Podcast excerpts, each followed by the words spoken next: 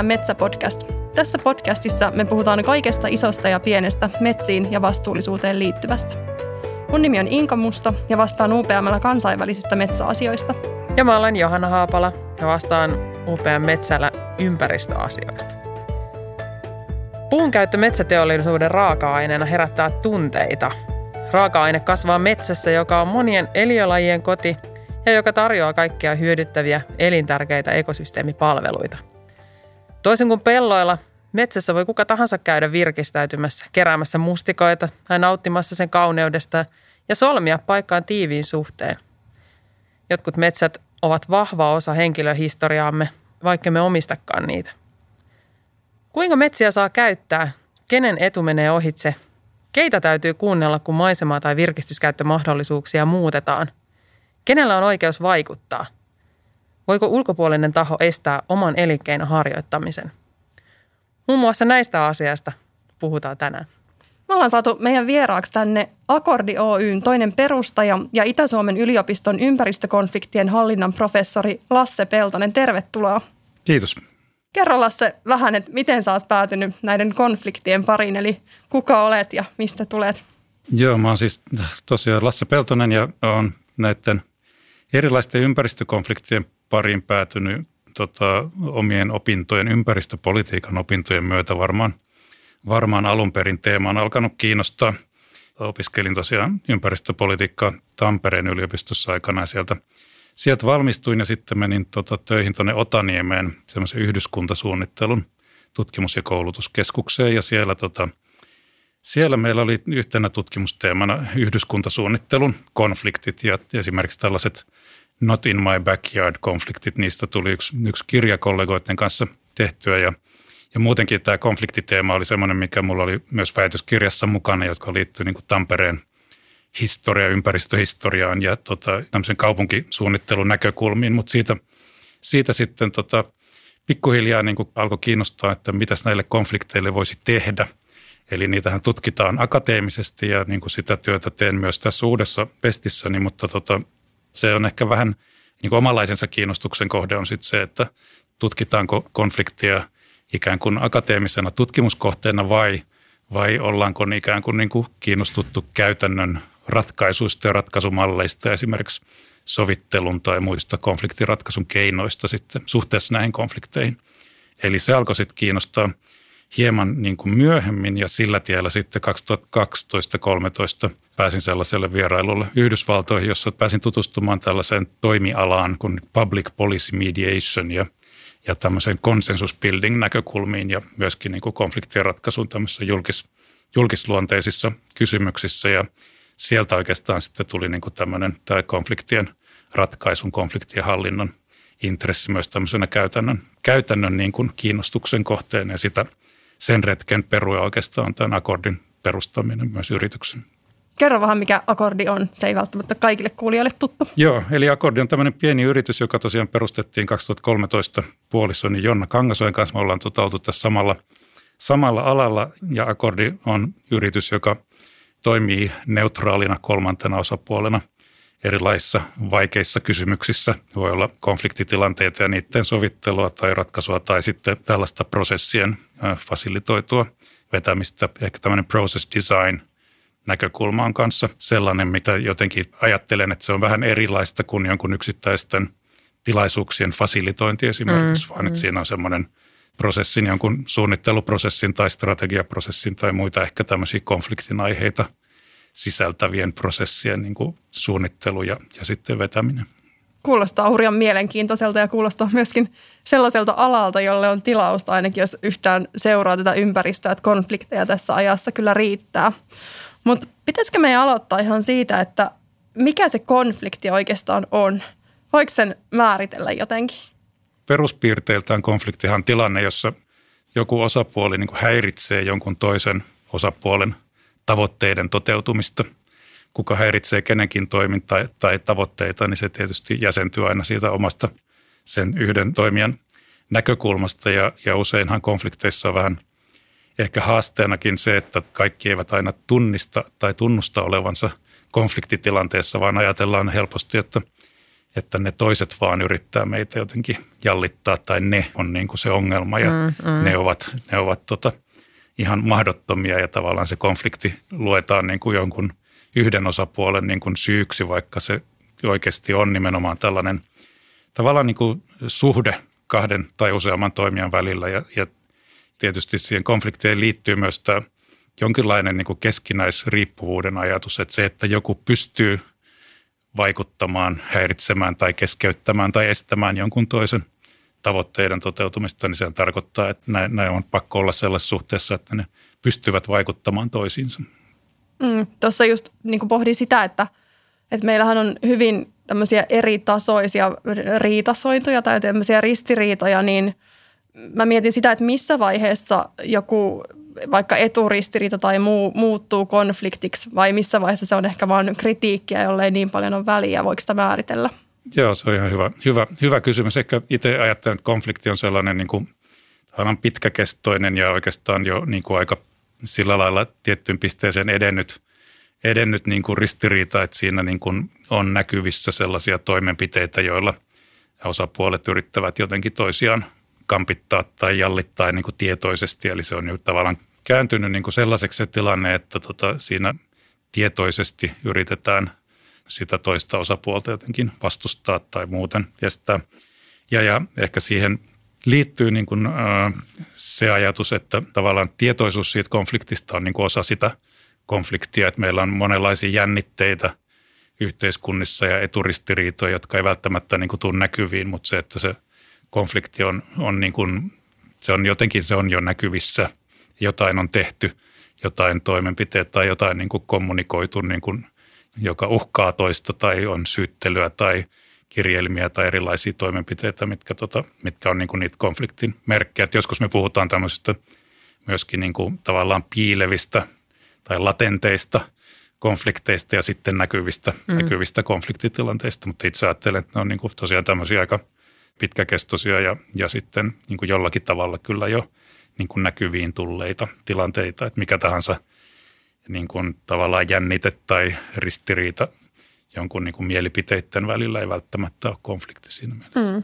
Eli siihen konfliktiin sisältyy jo vähän se, että, että se toinen osapuoli nähdään aika niin kuin yksipuolisesti ja ehkä jopa pahimmassa tapauksessa vähän niin kuin demonisoituna, että niin kuin paljon tunteita Joo, jos ehkä voisi, ehkä tähän vielä kannattaa ottaa sellainen apuväline tämmöistä niin kuin konfliktien eskaloitumisessa, sellainen ajatus siitä, että – että meillä on niin eri asteisia konflikteja, joissa tota, esimerkiksi se, että lakataan puhumasta tai lakataan kommunikoimasta on niin yksi merkki siitä niin konfliktista kieltäydytään niin kommunikaatiosta ja sitten tällaiset esimerkiksi just demonisointi tai stereotypiat siitä toisesta osapuolesta, mm. niin on sitten sitä konfliktien psykologiaa tai sosiaalipsykologiaa ja sitten kun mennään pidemmälle tavallaan semmoisista esimerkiksi just negatiivisista stereotypioista ja muista – niin mennään sitten erilaisiin uhkauksiin ja mm. sitten toteutettuihin uhkauksiin. Ja että tavallaan siinä sitten näköpiirissä on sellainen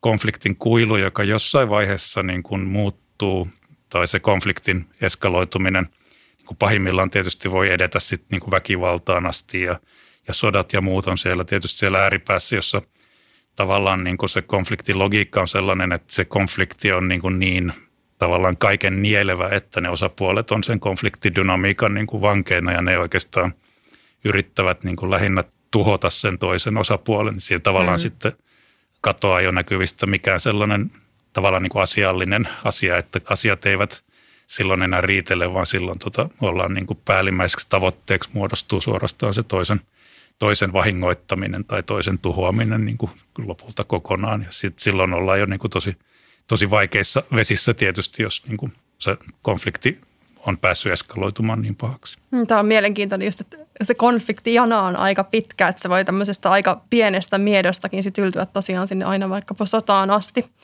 Sitten jos me mennään vähän tähän niin metsäasiaan, kun ollaan metsäpodcastissa tästä, niin eihän nämä konfliktit ja erilaiset ristiriidat ollenkaan vieraita myöskään metsäalalla. Että näitähän on nähty jo historiassa – tosi paljon, mutta tota, ehkä niin kuin sitten nykyisin, kun ihmisten suhde metsiin ja ylipäätään niin kuin yhteiskuntaan ja asioihin, niin arvot on ehkä vähän monipuolisempia. Että on tullut paljon muuta sinne metsiinkin liittyen. Aikaisemmin metsät on ehkä enemmän ollut sitä toimeentuloa ja semmoista niin kuin kansakunnalle vientituloja ja muuta, mutta nyt sitten nähdään paljon ne myös hiilinielujen kautta ja virkistyksen ja luonnon monimuotoisuuden kautta, niin miten sä Johanna näet tämän, että, että mikä tässä ajassa ehkä ruokkii sit myös niitä metsäkonflikteja?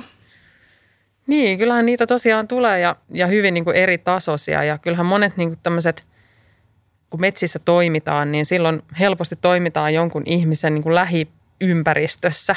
Ja sillä voi olla tosiaan niin kuin semmoista henkilökohtaista merkitystä sille paikalle. Sitten toisaalta pystyy olemaan sitten se niin kuin just ne arvot, että, että ei ehkä enää ajatella samalla tavalla, että on ihan selkeästi sellainen hyväksyttävyys sillä metsien käytöllä – niin kuin metsäteollisuuden raaka-aineena. Et siihen on tullut tämmöinen ihan erilainen keskustelu nyt lähiaikoina.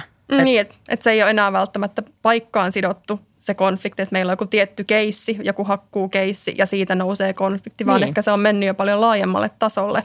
Kyllä, esimerkiksi just tämä, että sanotaan, että kymmenen vuotta sitten niin en olisi voinut kuvitella, että jossain illanvietossa niin, niin joudun perustelemaan jotain metsänkäsittelymenetelmiä, joita käytetään että ei ollut varsinaisesti sitten kiinnostuksen kohteena vielä vähän aikaa sitten, mutta nyt se on ihan aika usein nämä asiat nousee esille. Hmm. Miten sä Lasse näet, että onko näistä metsäasioissa, niin mitä tässä ajassa on sellaista, että nämä konfliktit, onko ne niin kuin nouseva trendi vai, vai mihin suuntaan ollaan menossa? No musta toi on musta ihan kiinnostava ja tärkeä pointti varmasti toi tämmöinen tietynlainen niin kuin moni, moniarvoistuminen ehkä, että tavallaan se – jos niin kuin historiallisesti miettii, niin onhan tietysti metsäkonflikteja tässä ollut niin kuin menneinä vuosikymmeninä ja ehkä semmoinen laajempi kehys on ylipäänsä tämmöinen niin kuin ympäristötietoisuuden nousu ja luonnonsuojelu ja niiden niin kuin intressien niin kuin esimerkiksi nousu, joka sitten on tietysti niin kuin myös aikaisemminkin meillä on ollut kiistoja vanhoista metsistä esimerkiksi ja muista jo niin kuin joitain kymmeniä vuosia sitten. Ja tavallaan ne, niin kuin siinä on, myös puhutaan tämmöisistä vähän niin kuin – sykleistä, että tulee niin kuin uudenlaisia, uudenlaisia mm, tota, konfliktiaiheita nousee esiin. Ja että siinä mielessä tota, musta siinä on kiinnostava se historiallinen konteksti, ehkä just tämmöinen tietty moniarvoistuminen ja se, että, että meillä oli ehkä monissa teollisuusmaissa on ollut niin kuin tämmöinen moderni perinne, että meillä on niin kuin teollistuminen ja siihen liittyvät tavallaan materiaalisten elinolojen niin kuin kohentamiseen liittyvät arvot ja se on niin kuin vaatinut tietynlaista luonnonvarojen käyttöä, joka on ollut niin kuin aika suoraviivastakin. Mm. Aikaisemmin puhutaan sitten metsien tai vesivarojen tai muista niin kuin energiatuotannosta ja muista tota, luonnonvaroista, joita on sitten käytetty tietyillä tavoilla ja tavallaan ne tavat on sitten, niitä on nyt kyseenalaistettu mukaan lukien näitä varmaan nyt metsän tota, kasvatuksen metsän käsittelyn menetelmiä. Sillä lailla sen konflikteihin kyllä liittyy semmoinen yhteiskunnan niin kuin muutos ja arvojen muutos ja, ja tiettyjen ehkä niin kuin tuttujen niin kuin oletusten ja toimintatapojen kyseenalaistaminen, jota sitten erilaiset yhteiskunnalliset toimet, liikkeet ja muut tai ihan yksittäisetkin tota, toisin ajattelijat ja muut niin kuin ovat sitten olleet niin kuin mukana tuomassa siihen keskusteluun. Et mulla ehkä on semmoinen olo itsellä, että tavallaan niin kuin tietynlaiset dynamiikat, mitkä siihen muutokseen liittyy ja, ja ne näyttäytyy eri paikoissa jonkinlaisena kiistoina tai konfliktin aiheina, niin tota, siinä ei niin kuin sinänsä välttämättä just nyt ole ehkä mitään niin kuin uutta ja ihmeellistä, mutta se varmasti saa niin kuin uusia muotoja ja uudenlaiset kysymykset mm. nousee. Mutta se, mikä, mikä on mun mielestä vähän uutta ja ihmeellistä on ehkä toi, mihin just Johanna viittasi, että, että jos Johannan pitää illanvietossa niin kuin selittää ihmisille, että, että miksi te teette niitä avohakkuita, ja ehkä ympäristöliike on sitten kuitenkin aikaisemmin ollut marginaalisempi ja se on, ne on ollut ympäristöliikkeen asioita pitää huolta, mutta nykyään ne on kaikkien asioita, että kaikilla kiinnostaa nämä, nämä niin kuin samat arvot, niin se on varmaan erilaista kuitenkin. Ja sitten ehkä yksi, mikä niihin konflikteihin myöskin liittyy ja, ja on mielenkiintoista nyt, kun monet osallistuu vaikkapa metsäkeskusteluun, niin silloinhan niin kuin ammattilaiset ja maallikot käyvät sitä keskustelua ja siinä voidaan olla hyvin niin kuin erila- on erilaisia arvoja, on erilaista tiedon tasoa, hyvin erilaisia näkökulmia siihen, että onko se se taloudellinen hyödyntäminen vai joku ihan muu.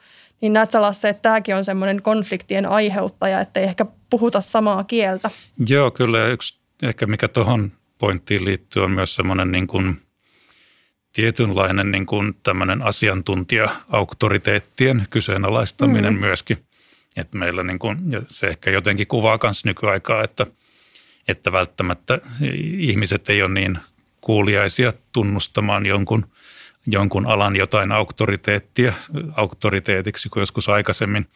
Että semmoiset asetelmat on myöskin vähän muuttunut ja tietysti se on myöskin toisaalta liittyy niin kuin vapaaseen tiedonkulkuun ja että me niin kuin kansalaiset voi olla niin kuin aika valveutuneita ja valistuneita ja tavallaan oppineita niin kuin ehkä eri lailla kuin joskus ennen, että oli joku metsäasiantuntija, joka sanoi, että näin, näin tämä asia on ja näin metsiä mm-hmm. kuuluu hoitaa ja siinä se.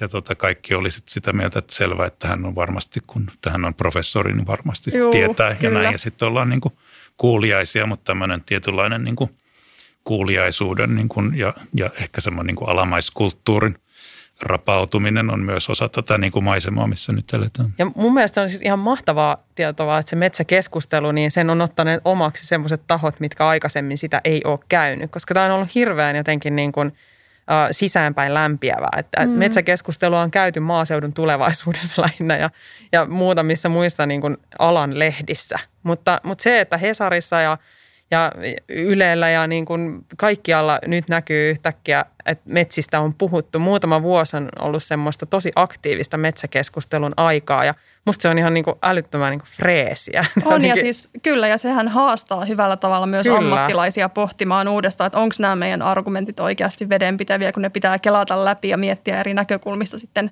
vaikka kenen sidosryhmien kanssa. Ja sitten kun sanoit tämän sidosryhmä, niin pitää sanoa, että musta tuntuu siltä, että nämä sidosryhmien määrä ikään kuin on kasvanut ihan järjettömän paljon. Ja just siitä johtuen, että tämmöistä ehkä tämmöistä samanlaista niin kuin struktuuria ei ole. Mm. Että kun, niin kuin sanoit Inka aikaisemmin, että – et, et aikaisemmin on käyty keskustelua jonkun etujärjestön kanssa, jonka joku legitiimi edustaja on ollut siinä puhumassa asioista, mutta nyt, koska se media tosiaan, niin kun, sosiaalisen median aikakautena, niin sitä mediatilaa ja tämmöistä niin kuin informaatiota pystytään välittää, ihan kuka tahansa pystyy nostamaan niin kuin asiat tapetille, niin se on luonut koko tästä pelikentästä jotenkin aivan uudenlaisen. Mm, kyllä, ja sitten monesti ehkä metsäammattilaisena – ne valmiudet käydä sitä keskustelua, joka on ajoittain tosi kriittistä, niin ei se ole aina niin helppoa sit vastata niihin. Ei.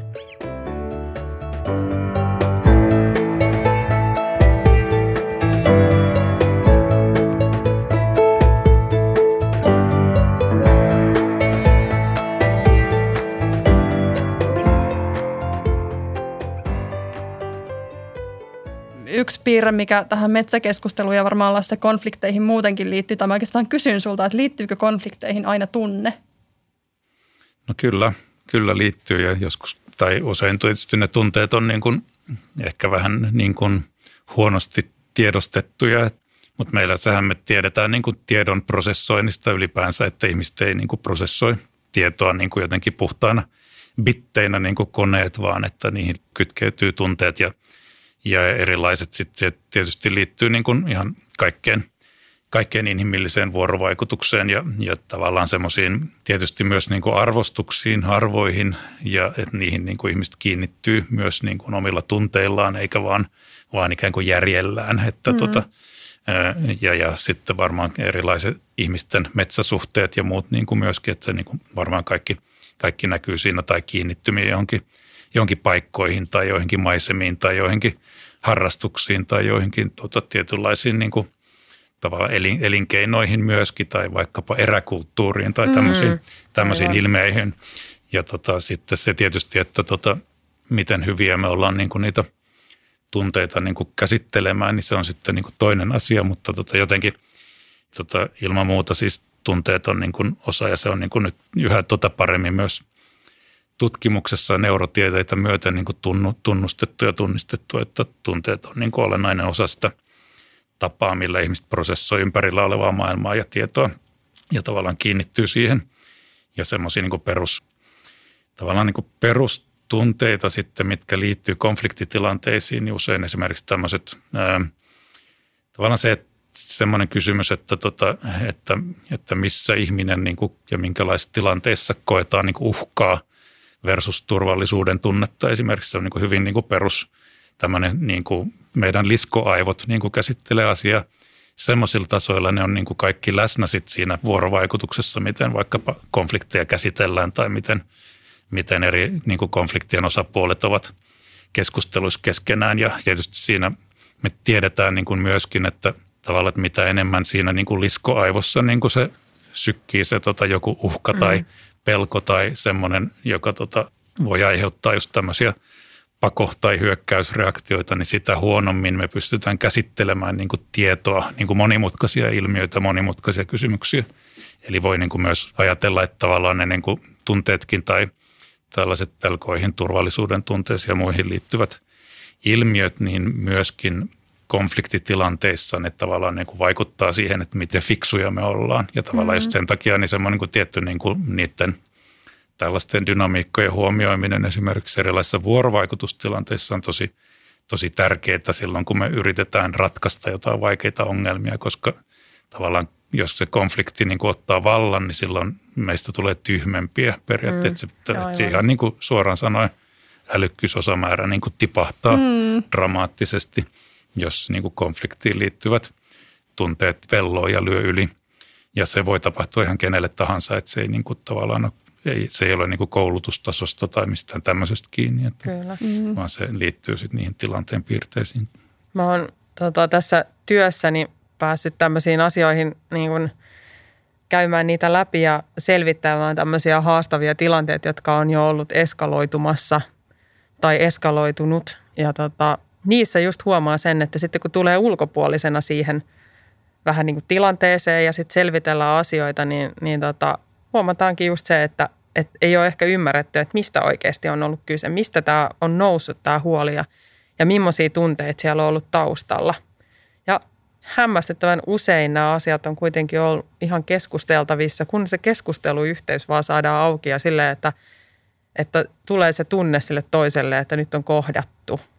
Että ei olekaan niin kuin kyse siitä, että tullaan vaan selittämään asia tai perustamaan, mm-hmm. vaan, vaan että on kohdattu se ihminen.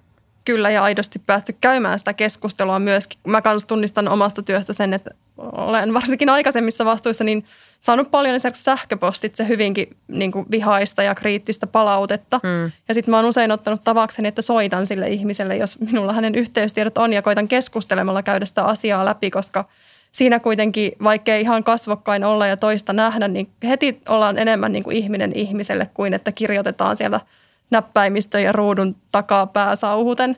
Niin mä oon myös huomannut, että se monesti jo ehkä vähän laukaisee sitä tilannetta, kun päästään keskustelemaan. Kyllä. Joo, kyllä se on tosi tärkeä. Tärkeää tietysti myös tämmöisessä konfliktien käsittelyn ja sovittelun ja kaikissa tämmöisissä niin kuin menettelytavoissa kyllä pidetäänkin yleisesti tosi tärkeänä sitä, että ihmiset pääsee kohtaamaan niin kuin kasvokkain, ja että, että mm. se, koska me myös paljon niin kuin luetaan ja se paljon siitä viestinnästä, niin kuin mikä liittyy esimerkiksi luottamuksen rakentamiseen ja se, että mistä se tunne tulee, että voi luottaa toiseen tai toinen luottaa minuun, niin se ei niin kuin tule siitä sähköpostiviestistä. Sitä niitä asioita ei oikein niin kuin pysty lukemaan siitä tai niiden kirjoittaminen niin kuin ei tuota samaa efektiä kuin se, että on jonkun toisen kanssa niin kuin kasvokkain jossain tilassa ja sitten siinä niin kuin tavallaan se tulee hyvin monin tavoin viestittyä eikä välttämättä niin kuin sanallisesti aina. Niin ja se varmaan purkaa just sitä, tässäkin keskustelussa mainittiin jotain tämmöinen stereotypisointi ja demonisointi, niin silloin kun sä näet tai kuulet sen ihmisen, niin sä huomaat, että hän ei olekaan mikään niin kuin mm-hmm. paholainen, vaan että hän on oikea ihminen, kenen kanssa voi keskustella, varmaan myöskin on ne tunteet olemassa.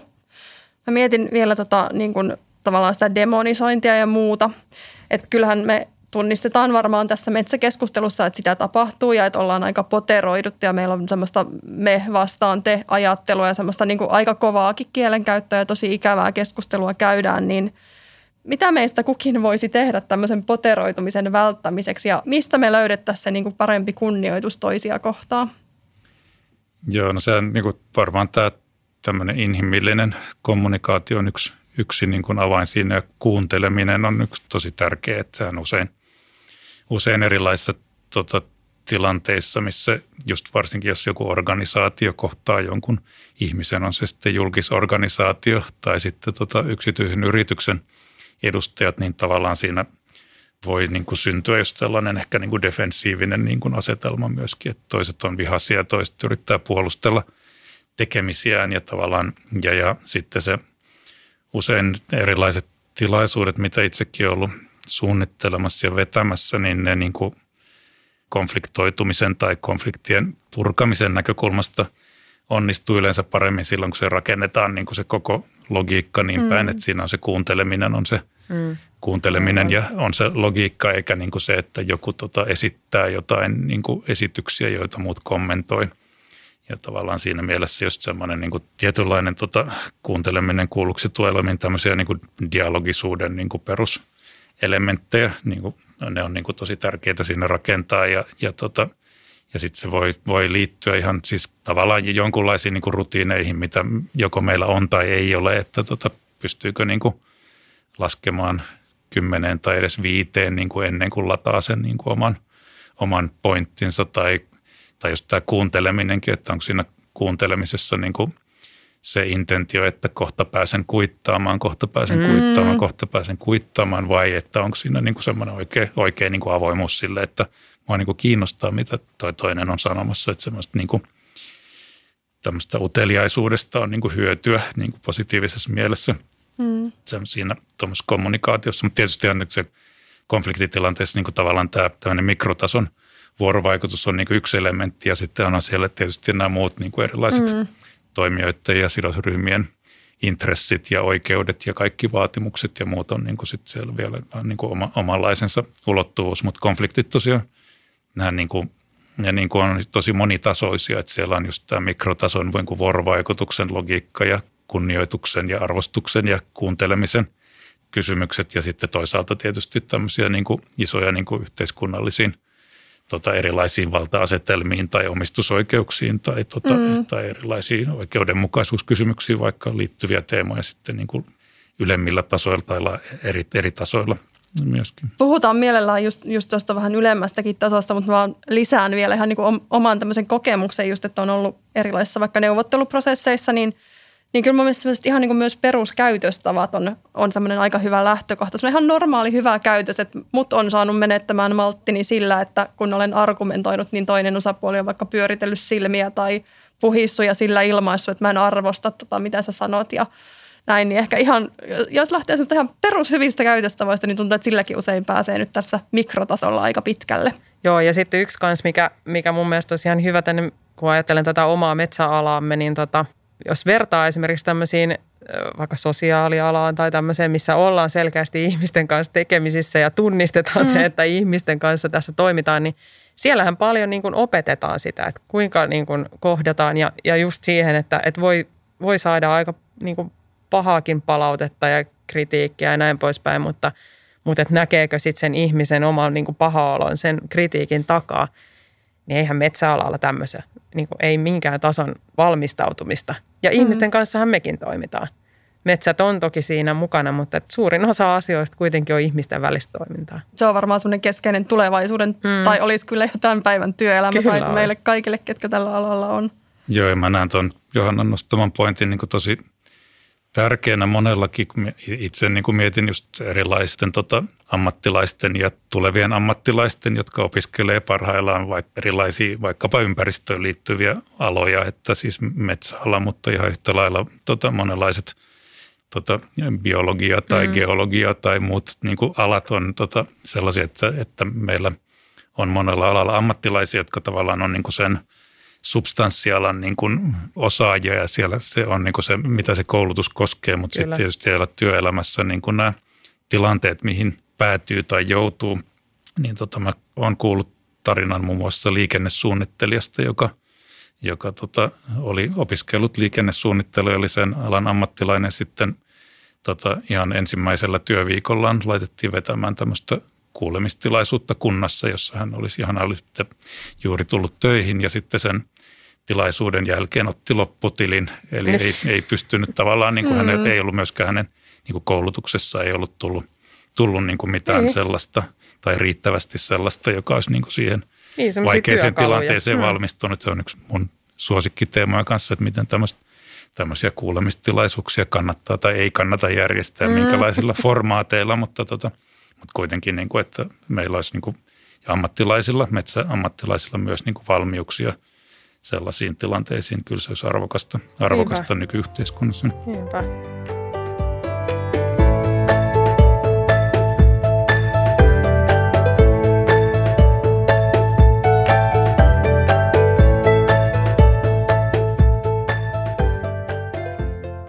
Miten tuota tämmöisessä konfliktissa, niin siinä on kuitenkin kyse myös vallankäytöstä. Kuka siitä hyötyy, että tämmöistä konfliktia vaikka ylläpidetään? Itse ajattelen niin, että välttämättä siitä ei hyödy kukaan. Ja jos on sellaisia tota, konflikteja, joista joku selvästi hyötyy, että jos on vaikka aseiden salakuljettaja, joka hyötyy siitä, että sota jatkuu, niin tavallaan se hyötymistarkoitus voi niin kuin tietysti pitkittää sen konfliktin niin kuin ratkaisua ja kestoa, että, että sillä lailla niihin näihin tämmöisiä kysymyksiä, kysymyksiä varmasti liittyy konflikteihin, mutta jotenkin itse ehkä ajattelen kuitenkin niin kuin lähtökohtaisesti niin, että meillä on tosiaan, että on erilaisia toimijoita, joilla on erilaisia tavoitteita, jotka tota, on pääsääntöisesti, kun niitä vähän niin kuin tarkastelee, niin kuitenkin usein aika niin kuin ymmärrettäviä tai mm-hmm. ne niin kuin on tietystä ehkä erilaista arvolähtökohdista ja niin poispäin. Ja, ja kaikki ei tietysti hyväksy kaikkien toistensa arvoja, mutta noin niin kuin muuten, niin että niissä ei niin kuin, tavallaan niin kuin sinänsä en näe, että sellainen niin kuin konflikteista hyötyminen olisi välttämättä semmoinen kauhean niin kuin merkittävä dynamiikka esimerkiksi niin kuin metsäkiistoissa. Mutta tota, kyllähän se niin kuin yksi semmoinen tärkeä teema niin kuin tässä konfliktien ratkaisun ja konfliktien käsittelyn puolella tai menettelytapa ehkä, niin kuin mitä itse on nyt tota, ö, oppinut tota pitämään tärkeänä yhtenä niin kuin vaiheena näiden konfliktitilanteiden purkamisessa on se, että me niin kuin voidaan tavallaan niin kuin arvioida tämmöinen konfliktitilanteiden arviointi ja sen niin kuin ymmärtäminen, että mitkä on niitä dynamiikkoja, mitkä sitä konfliktia niin kuin pitää yllä ja minkälaisiin eri osapuolten – näkemykset ja tavoitteet on ja myöskin sitten niin kuin se, että miten valmiita nämä eri osapuolet on mm. tulemaan vaikkapa jonkunlaisen yhteisen ongelmanratkaisun niin kuin pöytään tai prosessin mukaan, niin, niin sellaiset on niin tärkeää. Tämä niin konfliktianalytiikka tai diagnostiikka voi olla niin ihan hyödyllistä ymmärtämään näitä ja esimerkiksi just niitä valta-asetelmia, niitä neuvotteluasetelmia, että kellä on minkäkinlaiset pelimerkit tai – valta-asetelmat tai päätösvalta jossain tietyssä kysymyksessä, niin se niin kuin auttaa kyllä tosi paljon ymmärtämään sitä, että miten se konfliktin niin kuin juoni etenee ja mitä, mm. minkälaisia ehkä ulospääsyjä siitä voisi sitten myöskin löytyä. Ta- tartun tähän valta-asiaan, koska tämä on mun mielestä tosi mielenkiintoinen, kun jos me nyt mietitään vaikka tämmöistä jotain metsäkonfliktia, niin no mietitään vaikka metsänomistajaa tai tahoa, joka aikoo tehdä hakkuut, niin onhan sillä valta niin kuin tehdä päätös siitä toimenpiteestä – ja totta kai siellä on sitten lakia ja ehkä sertifiointi, jonka puitteissa pitää toimia, mutta jos ne on ok, niin sitten on valta toimia. Mutta sitten jos me mietitään taas vaikka kansalaisjärjestöä tai yksittäistä kansalaista, niin eihän hänellä ole valtaa tai heillä ei ole valtaa niin päättää, että sinä et muuten hakkaa niitä metsiäsi. Niin ne on niin ihan erilaiset ne vallankäytön välineet silloin ja ne vaikuttamisen välineet, että sitten sille, jolla ei ole sitä annettua mandaattia tai valtaa, niin senhän täytyy ehkä joskus sitten hakea sitä konfliktia tai niin kuin tuoda vaikka asiaa julkisuuteen tai luoda sitä kautta painetta. Et mä en näe, että ikinä niin kuin vaikka meille olisi Johanna etu se, että syntyisi konflikti. Mm.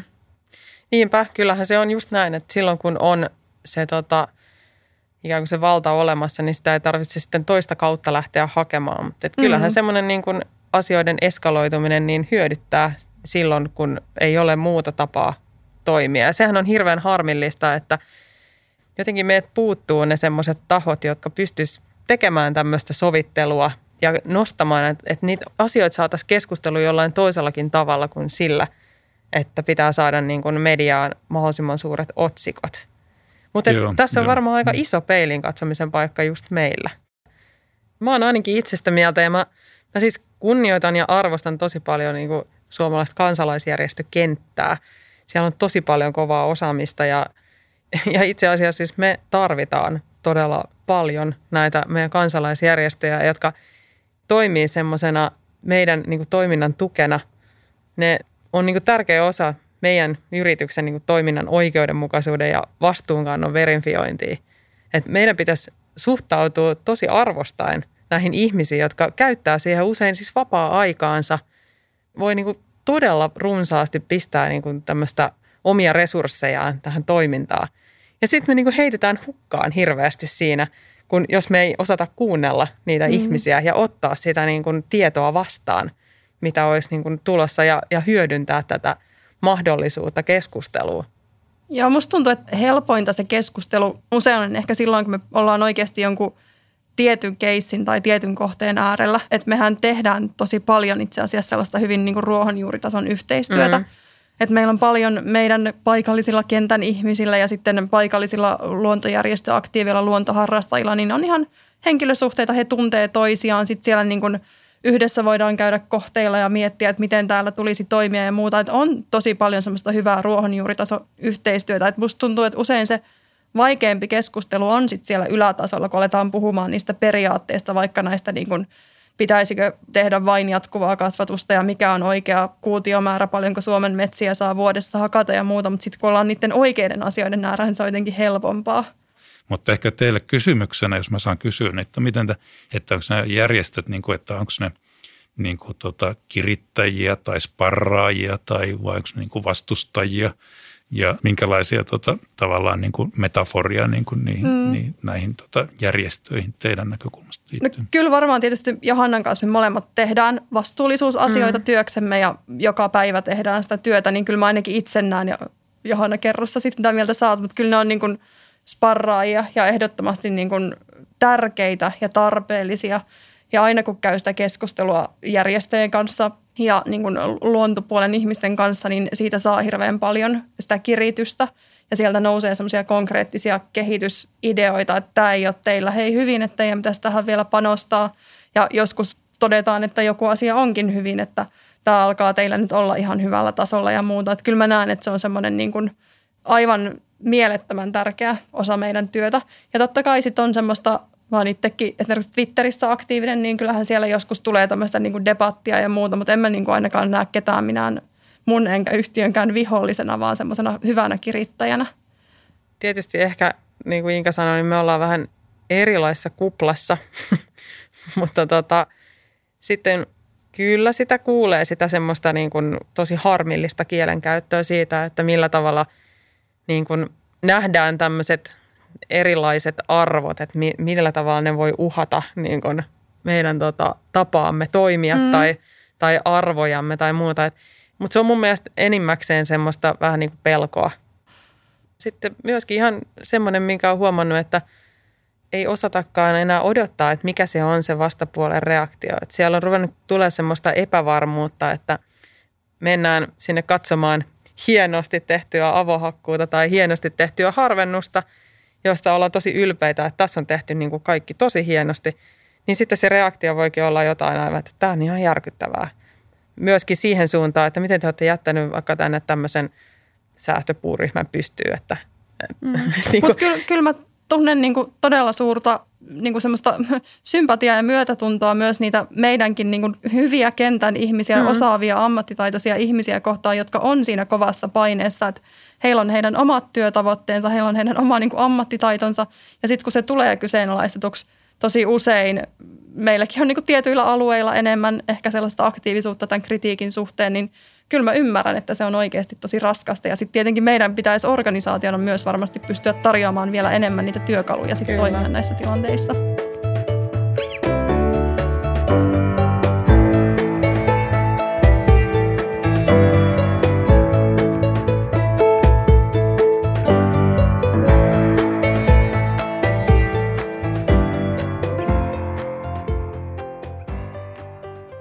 Tässä on tullut jo paljon noista työkaluista ja niitä on mainittu, mutta onko joku vielä, mitä tota, haluaisit nostaa esille?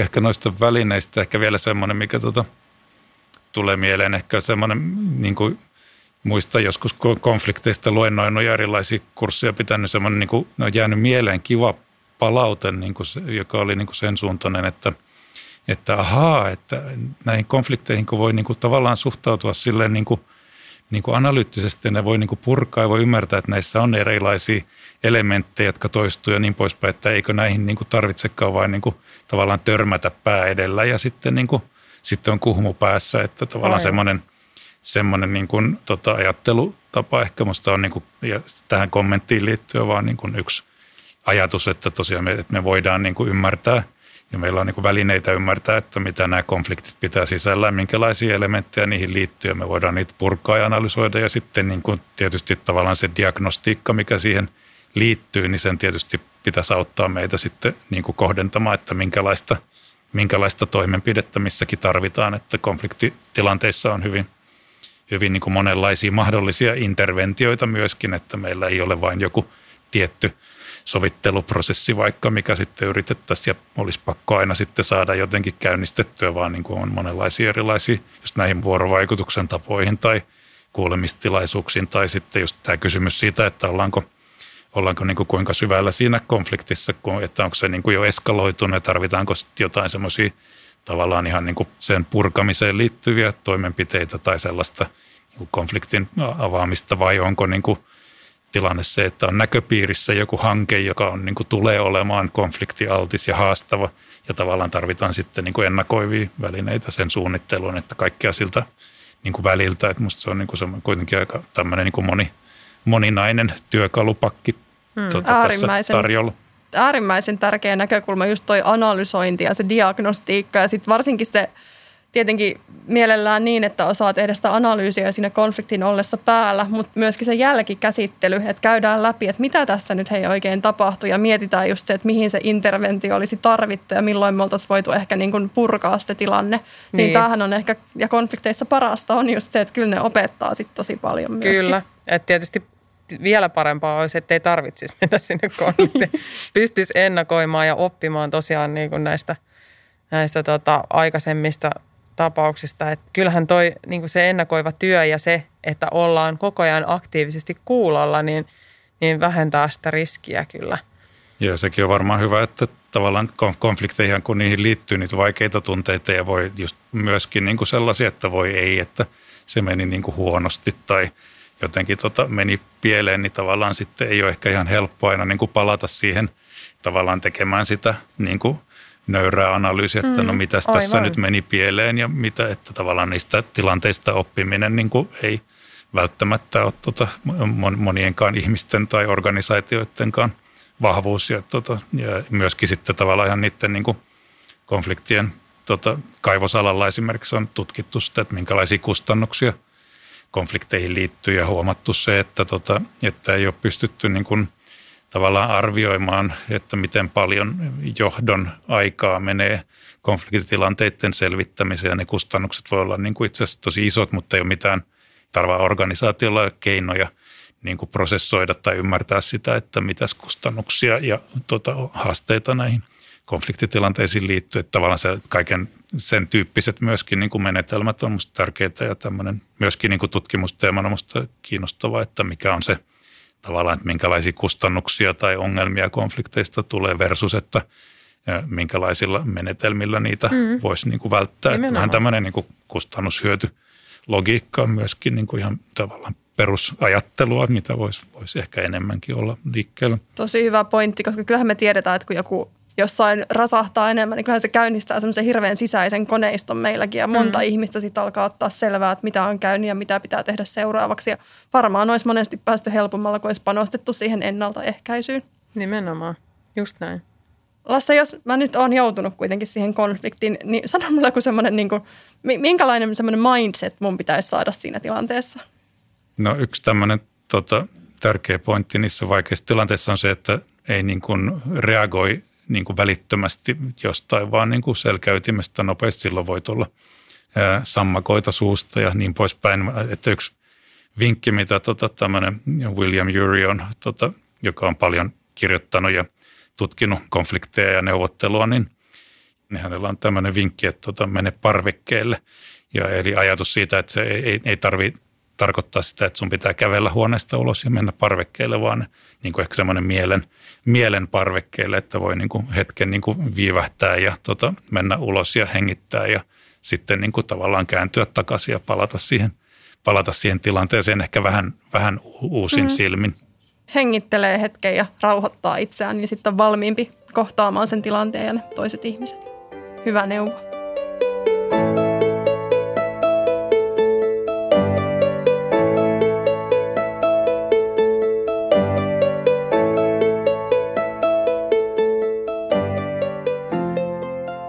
Mennä meidän vakio-osioon, mikä päättää tämän podcastin aina, eli viikon laji. Lasse, onko sulla mietittynä joku viikon laji meille?